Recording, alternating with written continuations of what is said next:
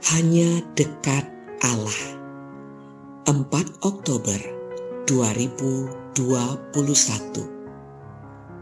Tidak ada jawaban. Ayub 19 ayat 7 sampai 12. Sesungguhnya aku berteriak kelaliman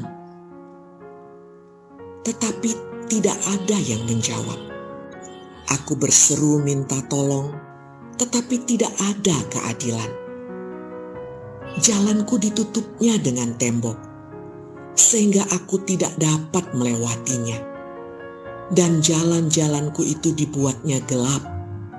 Ayub 19 ayat 7 sampai 8. Inilah yang Ayub rasakan.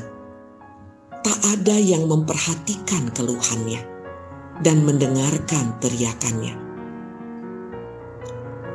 Dalam Alkitab Bahasa Indonesia masa kini tertera, Aku meronta karena kekejamannya itu, tetapi tidak seorang pun yang memperhatikan aku.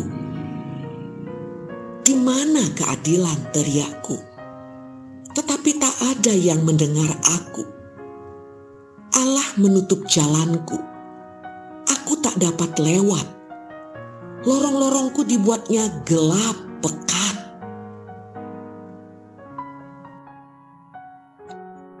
Ayub tegas menyatakan bahwa Allah bertanggung jawab atas apa yang menimpa dirinya. Ayub pasti memahami bahwa tak ada sesuatu pun terjadi di dunia ini tanpa izin Allah. Allah itu maha kuasa. Sehingga dia dengan penuh percaya diri mengatakan bahwa Allah telah menutup jalannya dan membuat jalannya menjadi gelap.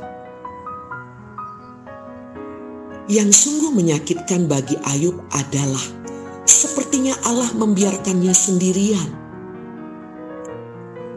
Buktinya, tentu ini dalam pandangan Ayub Allah tidak menjawab teriakannya. Allah sepertinya juga diam ketika para sahabat sibuk mendakwa Ayub. Dan akhirnya Ayub pun merintih dalam ayat 11 sampai 12.